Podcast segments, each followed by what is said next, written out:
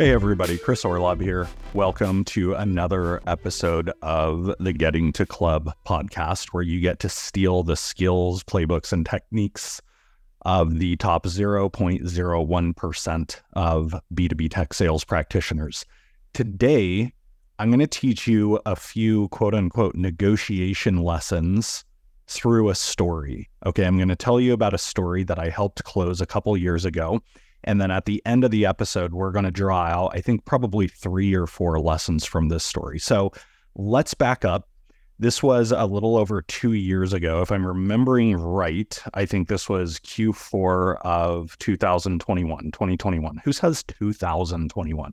The year 2021 uh, I was helping close a $385,000 deal with one of the reps on my team. And this was a make or break deal for the quarter. Okay. If we closed this deal, we would be significantly beyond our number. If we didn't close it, I think we were just flirting with making our number. So this was an important one, especially because we had forecasted it.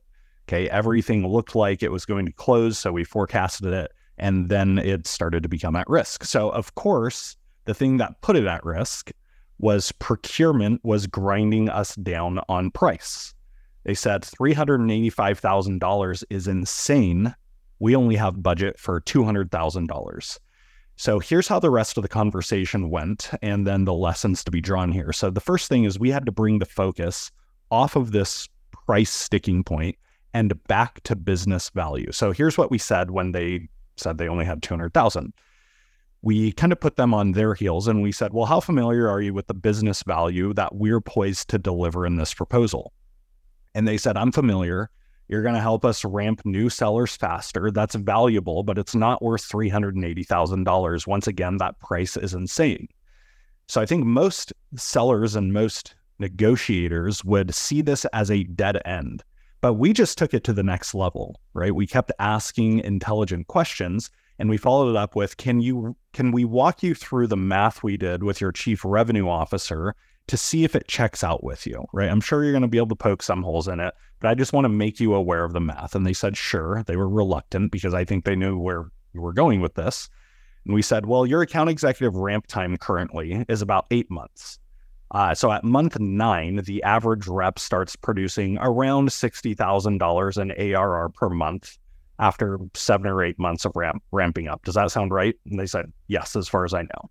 So we're getting a little bit closer. And then we followed that up with your chief revenue officer tells us she's hiring 80 new account executives in the next year, in the next 12 months. And they said, yep. And we said, so if you got 80 new account executives up to speed one month faster each, that's 80 reps times $60,000 in ARR. That's $4.8 million and they kind of sat there silent. And so then we asked a few follow up questions. We said, again, the question then becomes how believable is it that we can cut one month, just one month off of your existing ramp time for these 80 new sellers that are going to come into your business over the next year? And now the CRO on their side, who had been sitting silently in the Zoom call, chimed in. She said, very v- believable. I've gone deep with them on their product capabilities and how they map back to what we need. I'm bought in on, bought in on this. And we said so a 4 point X million dollar expected return against a $385,000 spend. So now we ask the nail in the coffin question. We said, well, usually when we get price resistance like we're getting right now, it's either because you're not sold on the financial value or you do not have the ability to spend the cash. It's usually one of those two things. It feels like, just given the math, we've covered the first piece right? That's $385,000 spend, well above $4 million in expected return. And we think we can get there. So what's stopping us from here? Now, after a little bit of, you know, grumbling and what have you, they signed the deal six hours later. There are three deal closing lessons I want you to take away from this deal story that will help you close more deals, negotiate better, and just all around sell better. Number one, try to get your champion in the negotiation room. Okay, we have the CRO in the negotiation room. Procurement rarely understands or appreciates the business value. Get your champion in the room when it's time to face off with procurement. Now, many times you're not going to be able to do that. Sometimes customer companies have a policy where no one can talk to the vendor except for procurement during a certain blackout period. But that doesn't mean you shouldn't at least ask, right? Shoot your shot. Even if you only get a yes 20% of the time, you just made 20% of your negotiations far, far easier because if your champion's in the room, it will change the tone of the meeting. Lesson number two price resistance typically at the end of a sales cycle comes from one of three places, sometimes a mix of all three.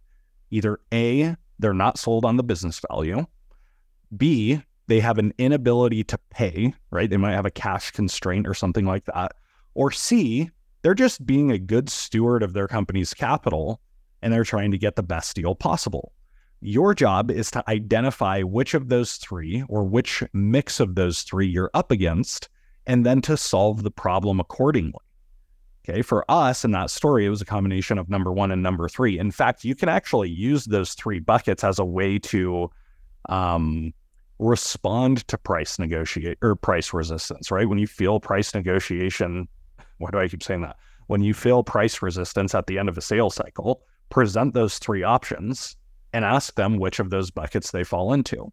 Now, here's the third lesson. I think this is probably the final lesson from this deal story negotiating is much, much easier with rock solid selling skills, right? So if you go back and listen to that deal story one more time, you're going to hear a few things. Number one, we had a committed champion, a powerful champion, the CRO. Number two, we had significant business pain. And number three, it was very quantifiable. The business value was clear. Now, we had gotten all of those things done far earlier in the sales cycle right? We did that in the first half. We built champions, we accessed power, we built a value proposition, all that. We didn't do that in the negotiation room. In other words, our negotiation was much easier because we have sold or we had sold so successfully earlier in the sales cycle. Imagine trying to negotiate without those things, without access to power, without a committed champion, without significant business pain, without quantifiable business value. That would have been a nightmare, right? Procurement not only would have torn us apart, but they probably would have gone back to the business and said, we should look at a much cheaper competitor. There's no reason for us to even be doing business with these guys. So that's all for today. I wanted to walk you through that story because it's a story that has become famous uh, in my social media rounds. And a lot of people have questions about it. And a lot of people like to consume podcasts rather than read. So I just decided to turn this one to a podcast episode. I hope you liked it. Remember those three lessons, and I'll see you in the next episode.